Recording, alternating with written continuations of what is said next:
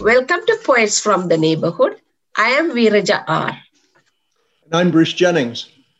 We hope you'll enjoy the poems we'll be reading today, poems written by your friends and neighbors. First poem is one that I have written entitled Lost Children. The children of war stare out of wastebaskets throughout the land. The children of war look with boring eyes, eyes cast over such emptiness, honed to such hardness, peering from envelopes with curled edges. The red haired boy, baptized at a font of blood flowing from his older brother's chest, pooling in the gutter. The naked girl running in the dry road, trailed by pads of dust, fleeing from men who would clothe her in fire. The baby of bones, distracted for a moment, turns away from a mother's withered breast to face the lens and the allure of a wave, a whistle, a bright thing. I hide from these children in the eyes of my own child. They find me nonetheless. They arrive in gravid bellies stamped with my address and with a sharp edge, I deliver them. Does severing entail connection?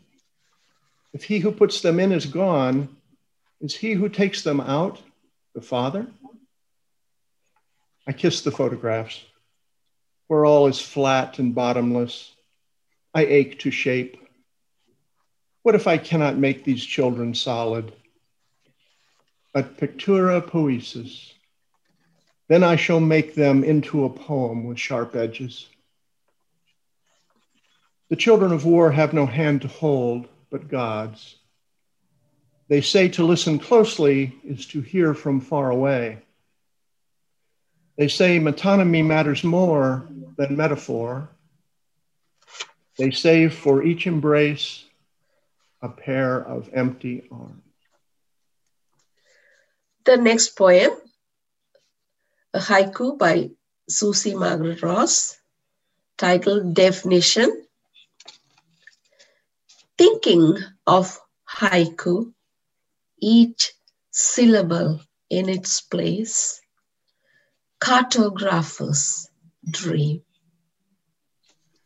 Next poem is by Brittany McCone, Under the Sycamore Tree. I go back in time under the sycamore tree. I sit against the trunk looking at the flowers blooming in the fields. The lazy afternoon disappears and memory surfaces. I am six years old under the sycamore tree, gathering twigs and leaves. My little pile starts to take shape. Walls and a roof.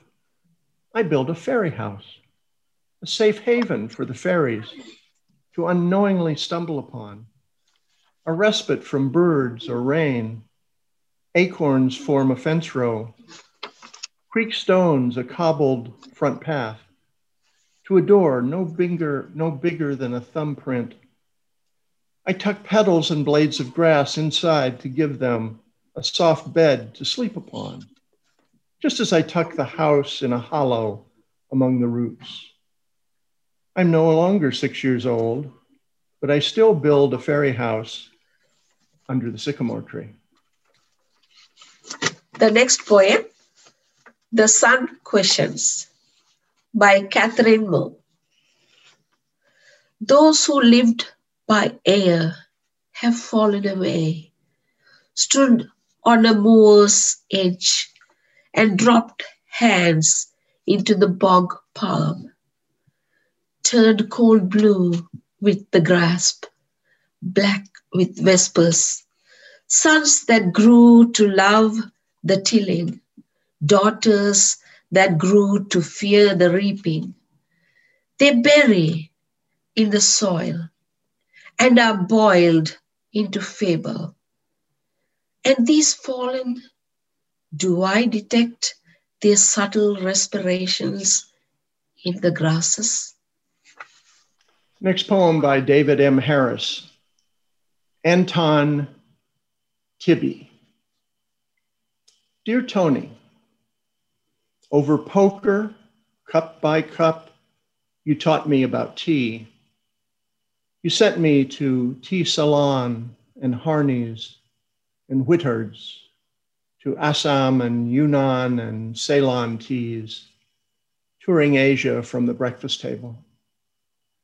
I still drink coffee sometimes, away from home, faced with coffee or bagged fannings, but tea for me, drink of my ancestors. Stuck in Russia all those centuries, with lump sugar or jam, lemon when, I could, when they could get it. In a cabinet upstairs, I've got the tea glasses and holders.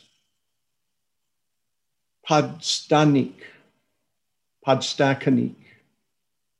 For years, I tried to find the right mug for my father's tea, not knowing that his wartime airbase cup had been a plain half pint, elaborated by nostalgia into something rare, impossible to locate in reality.